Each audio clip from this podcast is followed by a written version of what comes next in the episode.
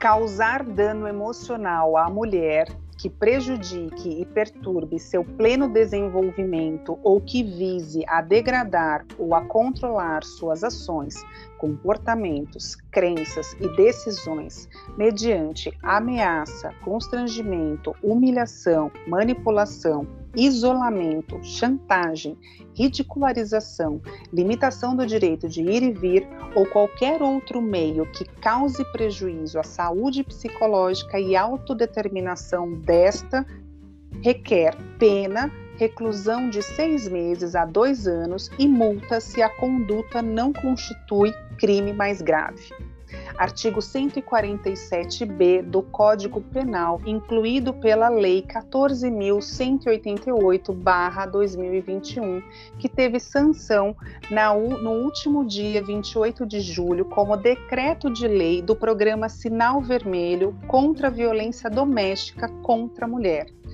Esta lei ela está relacionada à primeira lei lá em 1940, lei de número 2848, que já falava sobre a violência psicológica contra a mulher. Essa lei está sendo como um decreto virando crime. Essa, esse programa de sinal vermelho é aquele sinal em que a mulher carrega um X em vermelho na palma da mão e em qualquer lugar, estabelecimento ou pessoa que ela mostrar esse sinal, ela precisa ser acolhida, precisa ser atendida urgentemente, precisa ser acionado os órgãos públicos, os órgãos principais que são de, de, uh, direitos humanos, a própria polícia, para que ela seja acolhida porque esta está sofrendo uma violência psicológica que com conforme este decreto virou crime desde 28 de julho de 2021. Esta lei também está relacionada com a Lei Maria da Penha, que é a Lei 11.340-2006, que é uma lei onde cria formas mais rigorosas de tratamento contra o agressor, elenca, elencado nas formas de violência como psicológica, moral, sexual, patrimonial e física. O crime que vem dessa lei da Maria da Penha é o descumprimento da medida protetiva. Senhores e senhoras, queridos ouvintes do podcast Pérolas de Psicoterapia, o episódio dessa semana é Violência Psicológica, Agressão Invisível.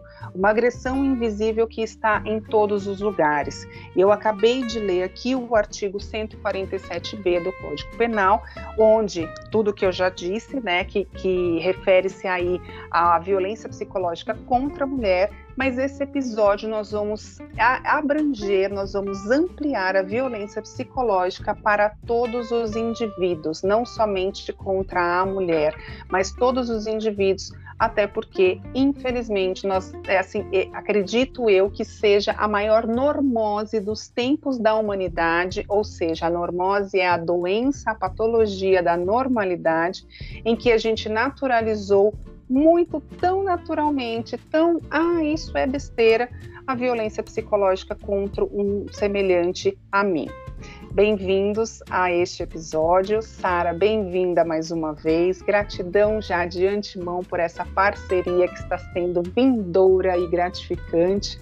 Vamos ao, a mais um episódio que acredito que seja também um tema polêmico, né? Polêmico e sincrônico. Essa lei sancionada pelo nosso presidente atual, né, o Bolsonaro, ela vem exatamente na mesma onda e na mesma época em que o Talibã invadiu a cidade de Cabul, numa progressiva dentro do Afeganistão, para assumir o poder né, sobre o Estado. Isso implica em violência de todas as formas, por todos os gêneros e o pior, em nome né, de uma divindade, em nome de uma religião, eles justificam a sua violência. Então, no mesmo momento que nós avançamos mais um passo né, na direção de medidas protetivas contra a violência, neste caso contra as mulheres aqui no Brasil, temos a ironia do destino de ver que as mulheres que haviam conquistado um espaço né, ali no Oriente Médio, no caso do Afeganistão, por 20 anos, onde elas voltaram a estudar, ter atividades sociais, né, civis, a grande tendência, né, é, inevitável vai ser desse retrocesso. É um, é um dado muito sério, eu vou te falar que particularmente mexeu muito comigo na semana. É uma sensação de impotência e a minha percepção pessoal é como no mesmo planeta uma onda de consciência está ganhando espaço e perpendicular a isso, paralelo a isso, existe um lugar onde o retrocesso é grande e, e há uma proposta de vida similar a algo que aconteceu na Idade Média, visto que nós estamos no século 21. É muito louco tudo isso. Em relação à sua lei também, Vivi, para complementar, a novidade que vem junto com esse novo código, e no caso aqui no Brasil, a novidade então é que juízes, a partir de então, delegados e policiais podem afastar imediatamente, a partir dessa, de denúncias, o agressor do local de convivências com o agredido, com a agredida, no caso ligado à lei da Maria da Penha, né? com o critério da existência de risco, né? É, a integridade psicológica da mulher, como um dos motivos, visto que por esta lei, antes, isso só ocorreria se houvesse a constatação de um risco à integridade física da vítima. O que muda é que na eminência né, de um risco da integridade psicológica, a mesma ação se aplica. É possível, então, por esta lei, afastar de imediato do ambiente de convivência da mulher um agressor que pode colocá-la, evidentemente, em risco em relação à sua integridade psicológica. Aí vem o que a gente denominou no nosso tema, né? A agressão invisível. Nunca conseguimos chegar a este ponto mais maduro, né, de discriminar a lei. Sei que isso, enquanto lei, beneficia alguns e muitos ainda não vão se beneficiar, porque a nossa polícia está aí se desdobrando para ter que atender tantos BOs. Eu sei que existe uma uhum. polícia específica né, para atender essas demandas é, em relação à delegacia da mulher. Mas a gente sabe que, como é muito novo tudo, eu acho que a gente tem que acompanhar, porque eu acredito que isso seja progressivo.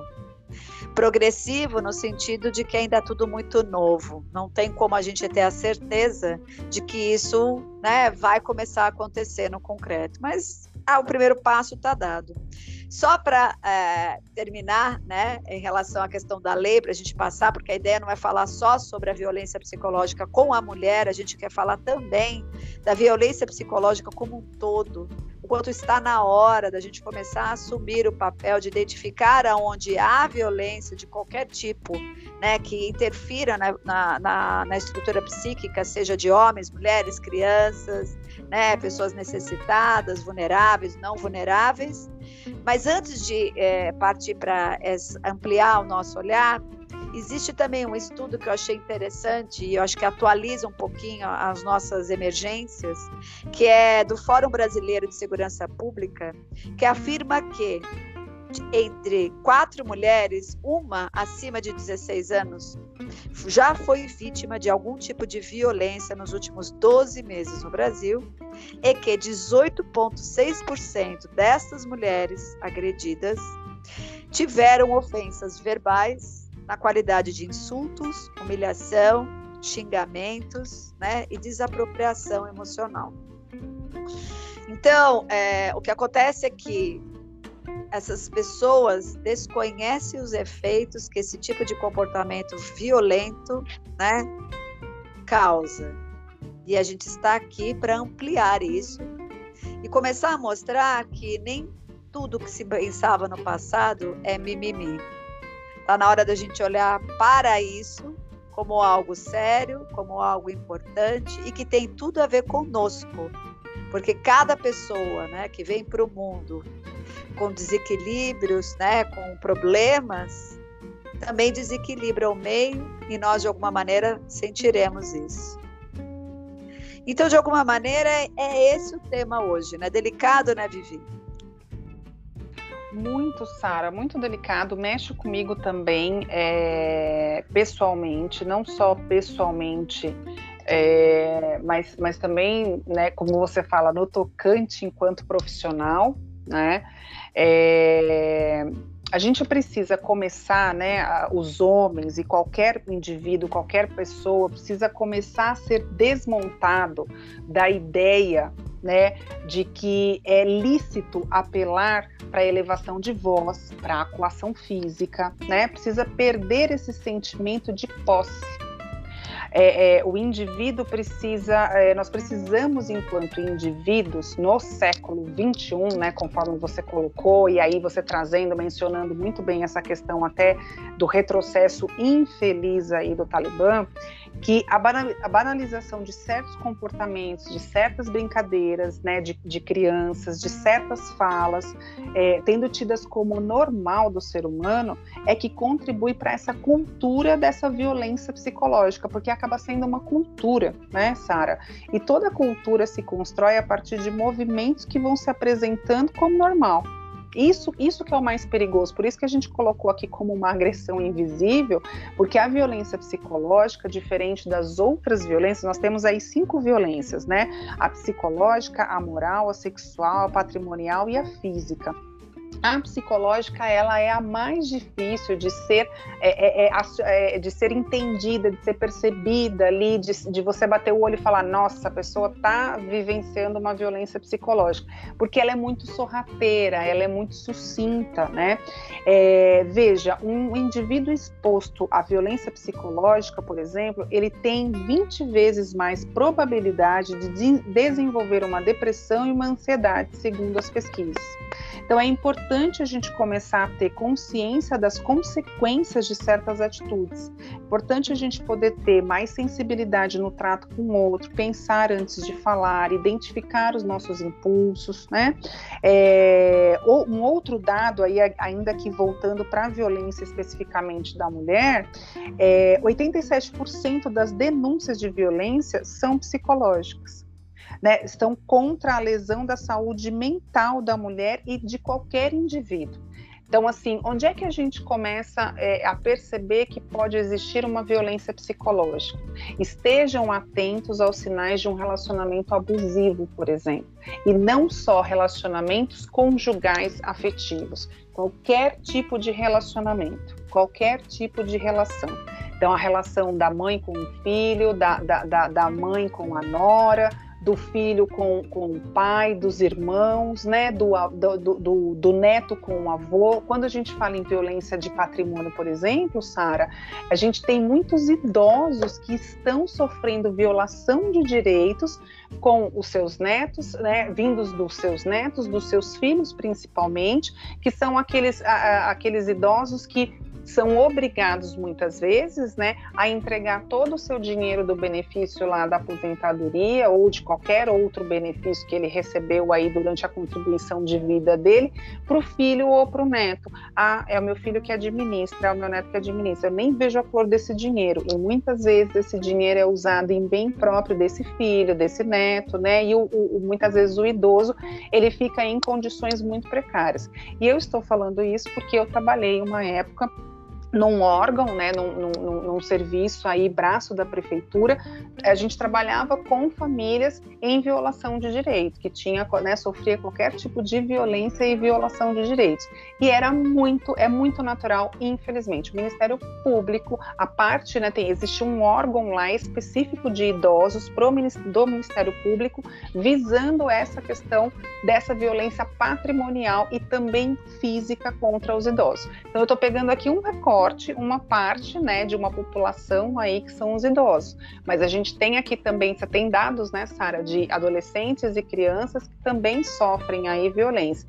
Então, veja, nós estamos falando um contexto geral para trazer a importância, a ideia hoje, o objetivo principal, central hoje desse episódio é poder estimular a você, ouvinte, né, que nos acompanha aqui, que nos prestigia a cada semana, de que como é que eu posso identificar uma violência psicológica, tanto comigo mesmo, quanto com o meu vizinho, com o meu semelhante, com o meu colega de trabalho. Né, Sara? Pois é, muita coisa. E você sabe que está tão institucionalizado o tipo de comportamento que camufla mesmo, né? Os ambientes educacionais, na minha visão, eles são projeções dos ambientes familiares. Ambientes familiares doentes, logo, são instituições, né, espaços escolares projetados nessa contaminação. A gente não sabe quem fomenta o quê. Mas como tudo uhum. tem uma uhum. origem na família, né? E a família é um retrato da sociedade, logo essa sociedade projetada na família, que vai projetar nas crianças e nos adolescentes determinados padrões de comportamento, a gente consegue enxergar com o produto final quanto esses ambientes escolares estão extremamente contaminados de comportamentos que tentam normatizar o uso da violência psicológica e da comunicação violenta como meio usual dentro dos, desses espaços educativos. Você estava falando dos avós, né? Uma coisa que a gente sempre tem na psicologia, e acho que quem é, estuda comportamento sabe, que, na verdade, os filhos vão sempre reproduzir, não o que os pais dizem, mas o que os pais fazem. Então, nesse modelo de uso e abuso, né, e da perda de valor né, a, a hierarquias, a gente adentra um caminho também que está muito misturada a ideia né, de que é, você não precisa respeitar hierarquias, porque as hierarquias acabaram virando meio de protesto, não de respeito. Uhum. Eu acho que já foi bem mal usado o poder da hierarquia, mas com isso, para tentar fugir de uma hierarquia doente, onde né, a pessoa só se submete a um avô, a um pai, a uma mãe, mudou para banalizar totalmente as instituições né, e a hierarquia. Se um idoso dentro de uma sociedade é banalizado no sentido de não ser respeitado, não ser reverenciado, você imagina que todo o resto está comprometido desta forma. Comprometido sob que ponto de vista? Comprometido no sentido né, de colocar a, as outras gerações dentro de um comportamento onde tudo está perdido. Por quê? Porque perdeu o respeito. Quando a gente fala de violência psicológica, a gente também está falando de respeito. Aonde acaba a minha liberdade e onde começa a sua. Aonde, de alguma maneira, né, apesar de tudo, eu lido né, com as diferenças e, ao mesmo tempo, eu respeito né, as hierarquias. Quando as hierarquias deixam de ser respeitadas, Vivi, não querendo fazer um retrocesso na história, né? Porque a gente, eu pelo menos sou, e talvez você tenha pego sim essa essa questão de que a gente tinha que ter mesmo um comportamento muito cuidadoso de, de, e pensar muito como a gente ia falar com os mais velhos, né? Com as figuras de autoridade da escola dos representantes da sociedade, porque isso não era né, tolerado. Né? Eu, pelo menos, já sabia que se eu ultrapassasse essa marca, eu ia realmente me haver, aí vem outro tipo de violência, né? você ia se haver, no mínimo, ser retaliada ou, ou, ou, atingida por não ter cumprido né, com tipo e um mínimo, mínimo nível de respeito. Então, hoje eu acho que é, fica caótico, né? Eu entendo que as mudanças geracionais vão trazendo horas esse nível, depois vai voltando, porque no passado ela é valorizado, agora é desvalorizado, tende a ser valorizado novamente, porque esse é cíclico. Mas a pergunta que eu faço, mesmo sabendo que as escolas são os depósitos de projeções de uma sociedade e família doentes, por que esses espaços que têm a base de sustentação nas mãos, de uma nova possibilidade de olhar, não trazem programas efetivos e concretos para trabalhar com campanhas dentro desses mesmos lugares. A intolerância, as diferenças, contra a violência psicológica, contra a comunicação violenta, que é um, a gente ainda quer trazer aqui, né, uma pessoa que vai falar sobre isso, já dando um spoiler, Uhum. Esse bullying, né, ainda é sustentado dentro dos espaços educacionais e passa batido e passa, né, aos olhos de todos os educadores. Eu trabalhei com educação, eu atendo pessoas, adolescentes e adultos, que até hoje os adultos têm memórias e situações dificílimas dentro do ambiente educacional, da minha geração até da geração mais recente. Você tem que entrar lá como se fosse um combatente e Sim. o prêmio, depois da sua formação, depois do seu diploma, é se você ganhou resiliência a isso. E o que a gente entende é que não se cria resiliência. Eu estava falando com você antes aqui da gravação, que tem muita gente que ainda comenta: nossa, na minha época ninguém morria de bullying. Hoje as crianças são frágeis, não pode escutar nada. Mas espera aí, a gente está falando do quê? A gente está dizendo então que o bullying faz parte da vida, deve continuar fazendo parte da vida, a gente deve continuar normatizando isso, entendendo que é isso que vai nos criar resistência, força, e então através da violência, né? Ou do, da charcota, ou do sarcasmo, né? Ou do uso da força e do poder de grupo sobre outros, que a gente vai aprender a ser forte. Será que é essa a condição? Porque quando eu vejo isso, eu fico pensando do que, que essa pessoa está falando. Ela está dizendo então que a violência sempre fez parte e que a, a galera de hoje é fraquinha? É isso que eu estou entendendo, Vivi? Basicamente, né? Basicamente. Isso, na verdade, isso é, é, é uma linha muito fina, né, Sara? É a famosa linha tênue, né, que as pessoas falam, porque quando a gente vai pensar vai para esse, esse ponto de que é, na minha época, eu apanhava de vara de marmelo, de, de fio de, de, de, de é, cabo de, de, aço, de fio de, de escapado, né? Do, do, ferro de passar roupa lá que quebrou e tal. É, eu tinha a palmatória, né? Eu lembro, isso me faz lembrar agora, eu nem, nem pensei nisso aqui quando a gente estava estudando, mas falando agora sobre isso, meu avô contava, meu avô faleceu com 99 anos, há três anos atrás, então assim, ele é lá de 1920 que bolinha. Não, menos, 1800. É, quase. Não, ele nasceu em 1919. Ah, tá. tá é, é. Ele, é, não, ele faleceu com 99. Ele contava, ele era ele era destro, não, ele era canhoto, e só que ele sabia escrever com as duas mãos, porque ele apanhava, ele ficava com a mão é, canhota para trás, presa, literalmente, com dor, né, desconfortável, e ele, ou senão ele apanhava com a, na, na mão esquerda para aprender a, a, escrever com a mão direita, porque naquela época, né, de 1930 a 1920 e pouco, era considerado aberração a pessoa que era, de, era canhota. Não né? só era... isso, havia uma maldição, como se você tivesse do lado esquerdo isso. da força endemoniado. Exatamente. Então, assim, olha como a gente tem um enraizamento que não vai ser só essa lei, esse decreto, essa sanção que está acontecendo agora, em pleno século XXI, agora, no ano de 2021, contra ainda a mulher, porque a gente precisa trazer, de novo, a ideia nossa aqui é ampliar, sim, essa violência psicológica para todos os indivíduos, não só para a mulher.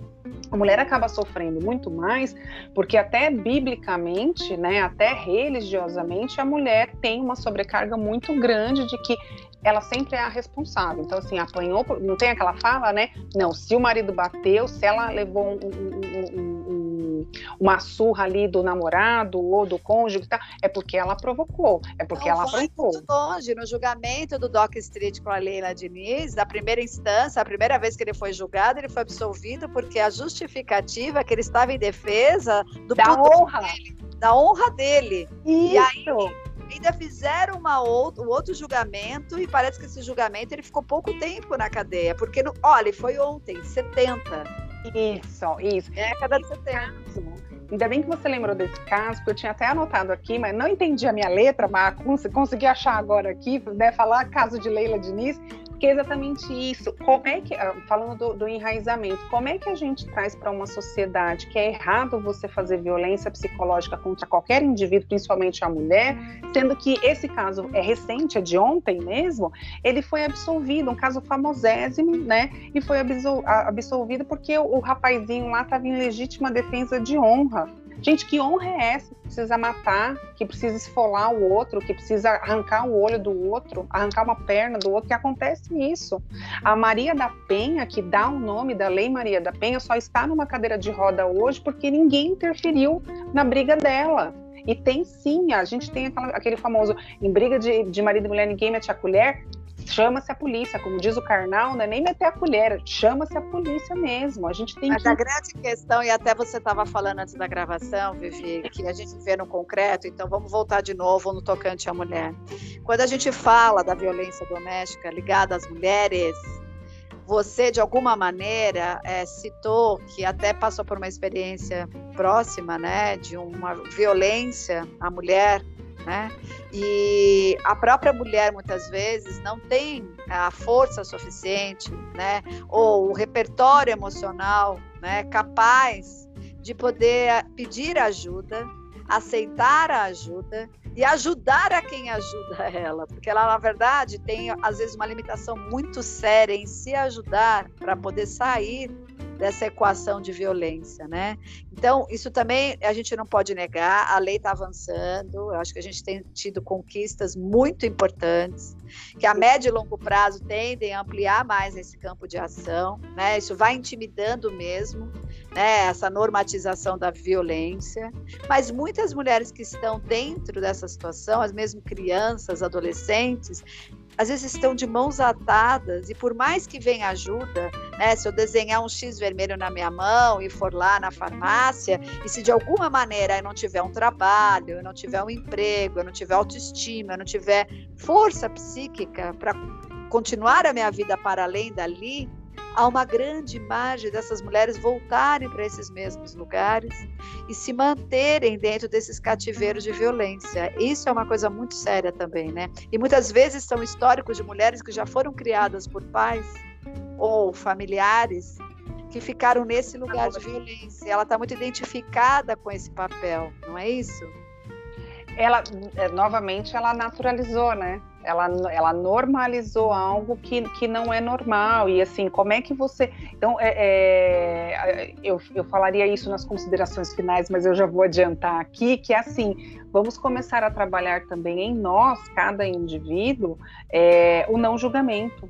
O, o, não pré-julgamento, porque não adianta a gente falar, ah, a mulher de malandro gosta de apanhar, porque é outro, né, outro bordão aí, outro ditado é, é é, é, muito infeliz, né? Que a gente acaba falando quando se encontra numa situação como essa. Então você comentou, né? Que eu comentei antes aqui da gravação que recentemente a gente teve uma questão assim próxima de uma violência da mulher, em que foi sim acionada a polícia, por exemplo, e o policial ela nem abriu a porta e falou que estava tudo bem, que imagina, tinham errado de apartamento, tinham errado de casa, né? Que isso. É, e acaba sendo natural, infelizmente acaba sendo natural, porque é isso que você falou a mulher não tem a estrutura psíquica, ela não tem a estrutura ali de entendimento mesmo, psicológico, intelectual, muitas vezes, né? É, de, de entender que aquilo faz parte de uma violência. Então, assim, a gente precisa parar de acreditar que o amor vai justificar os atos desumanos. Amor nenhum justifica. Então, assim, não adianta o pai virar pro filho e falar, ah, eu tô te batendo porque eu te amo. Não adianta é, o marido né? Porque a gente ouve muito isso, né? Eu, pelo menos, assim, eu lembro muito. É, é um dos meus primeiros pacientes foi uma criança que eu estava ainda na época da faculdade, que a gente estava no estágio, e tinha uma questão com isso. E tinha um conflito tão grande, eu lembro, eu lembro até hoje, eu gostaria muito até de saber a história de, né, né, dessa criança, de como é que ela, ela acabou se desenvolvendo aí, porque a mãe fazia uma violência tremenda de várias formas. Ela, ela, ela aplicava todas as violências que a gente leu aqui contra essa criança né? E existia um conflito muito grande, porque essa criança tinha muita raiva dessa mãe, ao mesmo tempo tinha muito amor, porque minha mãe, né, me botou no mundo, me criou, como é que... Então, é, a, a, quando a gente fala da naturalização, tem muito disso, essa limitação emocional que nós, indivíduos, temos de olhar e falar, não, esse, essa figura paterna, essa figura materna, essa figura até dos próprios avós, né, ali, quem tá como tutor, tá fazendo porque me ama mesmo. Não, porque na verdade, quando a gente julga uma pessoa que está nessa condição, mas não cria recursos para sair, ou até nega ajuda, a gente não pode esquecer que dependendo de onde ela veio, da história que ela tem, ela associou violência a amor. Isso. Então, isso. ao mesmo tempo que se sofre, ao mesmo tempo que é difícil, só compreende que aquele ato pode estar ali associado a um amor que ela não consegue ter por ela, até por conta da própria história que não ajudou, e não associa, né, que aquele ato de violência é só violência, né? Tem amor envolvido porque provavelmente veio de um meio doméstico onde isso estava posto. Então, quando a gente entende um pouquinho mais, né, e vê que a coisa é mais embaixo, a gente sai do julgamento. A grande questão é quanto mais se propaga na mídia, na lei, nos códigos, eu acho que as pessoas vão criando a consciência e vão se desencantando desses lugares que elas ficaram presas. E eu acho que esse é o grande fator educativo. Ao mesmo tempo, as escolas que têm um papel social, sim, senhores, né? Porque eles não estão formando seres só com é, condições curriculares para atender atividades laborais. Eles estão também criando, né, situações para criar uma consciência social nesse indivíduo, coletivo e pessoal. Esse é o meu questionamento, e eu vim da educação, né? A grande tendência é passar um pano, porque a corrida em torno de um currículo forte para levar essa garotada para o vestibular, principalmente nas escolas que eu chamo, né, que não são as varejistas. O que, que são as escolas varejistas? Elas estão numa concorrência para ter um nome no mercado e coloca em último plano e às vezes nem tem como questão essa questão social, fomentando a competição, fomentando a agressão, né? normatizando situações aonde até sugerem que aquilo vai criar uma resiliência. Né? Então, assim, não tem um trabalho, e isso me chama muita atenção. Não importa a escola, eu sei que existe um movimento cada vez mais crescente, porque a mídia também está empurrando, né? essas leis vão aparecendo. Esse é um, um processo que pode germinar. Mas a escola é fundamental. É no plano básico como que você vai aprender a se relacionar com você em primeiro lugar e com o outro na sequência. Eu sou pela ideia de que as coisas têm que começar por aí. Agora, vamos falar dos efeitos da violência psicológica, né, Vivi? Porque para muitas pessoas, como a gente brincou aqui, e ela é invisível, ela veio para fortalecer né, todos os seus recursos de resiliência, de força, né, de você não ser mimimi, mas acontece que o que a gente sabe, né, até como agentes da área da saúde mental, que é o contrário. A capacidade de resiliência às adversidades da vida podem ser reduzidas ou diminuídas apenas com a incidência da violência psicológica na formação de base. Pode acabar com a força de resistência, ao contrário do que pensam, né? E esse indivíduo vai para o mundo com as forças né, é, muito baixas para poder lidar com os problemas da vida. Porque vai minando a autoconfiança do indivíduo, vai minando a identidade que ele tem sobre ele, vai minando, inclusive, a vontade de viver. Porque os ambientes, se são muito hostis e isso fica fomentando por anos a vida do indivíduo, acabou, porque esse período que você passar na escola é onde você está fazendo a fundação de solo da sua personalidade e das suas estruturas psíquicas para seguir o resto. Aí esse nego sai da escola, vai para o mercado de trabalho, ele vai fazer o quê? Ele vai reproduzir aquilo que ele recebeu, né? Que é coisa pior, e eu vou falar claramente que uma faculdade de medicina quem chega numa faculdade de medicina sabe o que eu estou falando. Não existe ambiente mais hostil que esse lugar. onde fomenta a violência, onde fomenta a competição, aonde o bullying é o prato da, do dia, todos os dias. Aí depois, quando você se forma, é a base de trancos e barrancos, porque é bem exigente o currículo, né? O cara ainda tem que ter condição psicológica para poder sustentar o cognitivo e poder fazer a conclusão do curso, né? Ele ainda tem que passar por um processo de residência, que aquilo para mim é o programa no limite da TV. Aqui você vai mais desenvolver na residência sua resistência a todo e qualquer tipo de situação do que te preparar para se humanizar e poder ver o teu paciente, olhar para o doente, né, tocar o doente, a fim de promover a cura. Não, geram máquinas de pessoas insensíveis, frias, calculistas, com raras exceções eu acho que a exceção é quem sobrevive com alma depois de um processo desse, que já começou na escola de base. Normalmente quem vai para a medicina não estudou numa escola ah, simples, graças a Deus a inclusão social tem ajudado a muitos chegarem lá, mas é tão uhum. pesado o processo que quando você chega, você é um sobrevivente de Auschwitz. E o que, que acontece com o perfil psicológico de um sobrevivente de Auschwitz? Ou ele fica ali paralisado e suspenso, eu atendo médicos, eu sei do que eu estou falando, Uhum. Conexão com a alma quase zero. Você pergunta o que você está sentindo, eu não sei, né? Ou vira aquele trator, que quantas vezes você já foi e eu também para consultas médicas, a pessoa nem olha a sua cara. E eu não estou falando sistema público, hein? Eu estou falando sistema geral. Uhum. É muito louco isso, Vivi. Por isso que a violência psicológica não é assunto de mesa de galera mimimi. Eu acho que falar sobre violência psicológica é para ontem. Essa campanha tem que ganhar uma onda muito maior, porque parece que não vai me atingir, mas está atingindo a todos nós, sob todos os pontos de vista, em vários âmbitos da vida. Não é? Sim. Você falou sobre os efeitos, né? Os, os efeitos são os mais devastadores, né?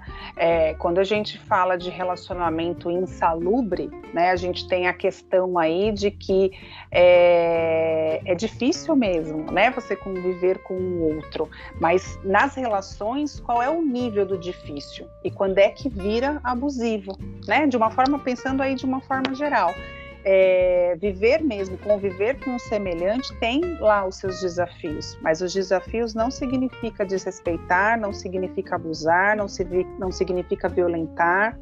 A desigualdade entre homens e mulheres potencializa ainda mais o abuso, né?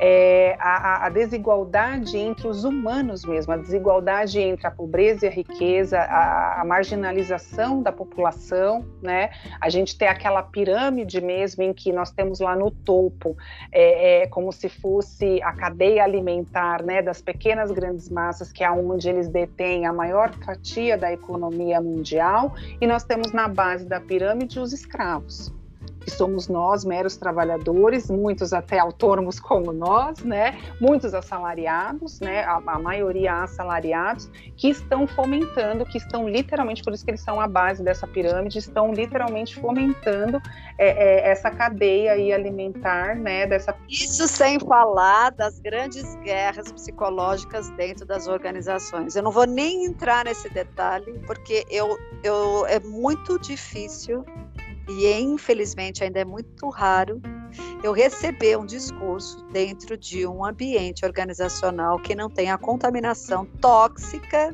da comunicação violenta, né, hum. da agressão psicológica, que ela vem invisível, todo mundo enxerga e ninguém tem capacidade ou poder sobre isso. E quem ousa tentar combater isso é devorado, né? E é passado uma máquina, um trator por cima. É como se dissesse, né? Não tem repertório, né? Não tem capacidade, não desce para o play. Isso, isso. E isso vem da onde, né, Sara? Vem literalmente dessa, dessa pirâmide de base dessa pirâmide de base, né, em que é, quando a gente vai para falar de violência nas organizações, que aí é o assédio moral, né, a gente teria aí um, a gente até acho que A gente já falou sobre isso? Não lembro agora se a gente já falou de assédio moral, porque dá um, episódio aí, né? Dá pano para manga para a gente falar.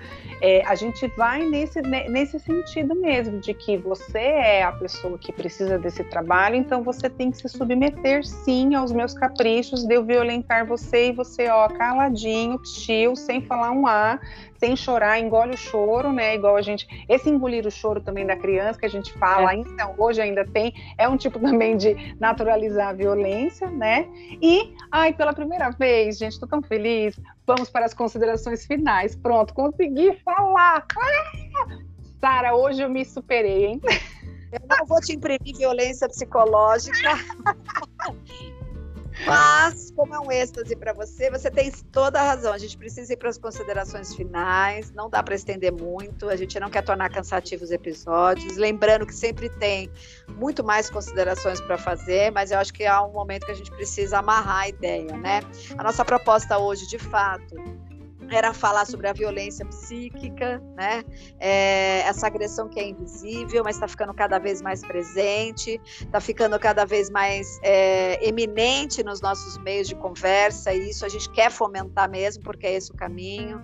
Pegando carona na sanção dessa nova lei, né, do dia 28 de julho aí pelo presidente, que de alguma maneira está mais do que na hora, né, de começar a tornar isso. Uh, dar luz para isso, deixar de ser invisível. Todo mundo vê isso como tema, né, de conversa, de discussão. As escolas precisam acordar para isso.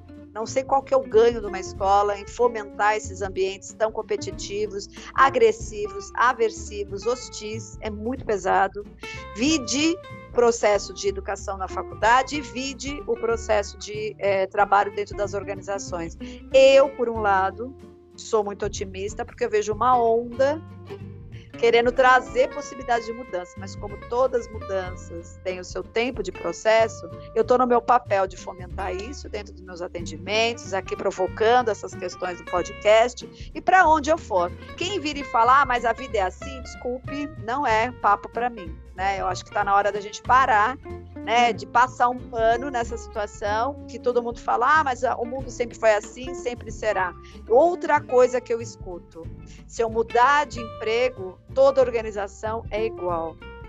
Eu lamento profundamente que ainda seja visto pela parte das pessoas isso. Porque quanto mais você acreditar nisso, mais isso vai se fundamentar no nosso meio, está na hora de acabar com isso. A revolução tem que acontecer. Da minha parte, são essas considerações. Quero agradecer mais uma vez a nossa audiência que vem crescendo, do público que vem acompanhando a gente. Deixem perguntas dentro das nossas redes sociais e aguardem, porque a gente está tentando trazer cada vez mais temas instigantes como esse, né? Para a gente poder levantar uma onda de transformação na nossa sociedade que está muito né, necessitada de tudo isso. Beijos a todos, até a próxima semana. O nosso canal ele vem com esse intuito, né, Sara, de poder participar dessa onda de estimular novas perspectivas, novos olhares, de sair da normose, né?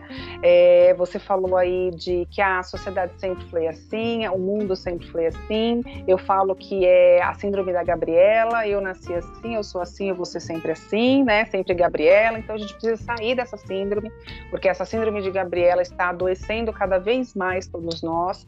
É, e as minhas últimas palavras são: toda pessoa precisa ter uma rede de apoio de auxílio, um espaço de fala e confiança para que possa ter fortalecimento para sair de toda e qualquer violência e violação de direitos. Gratidão mais uma vez, Sara, por esse trabalho. Gratidão aos ouvintes aqui, lindos e maravilhosos e iluminados que nós temos. É, vamos para mais uma semana. Boa semana a todos, com muita luz, com muita reflexão e até o próximo episódio. Beijos a todos.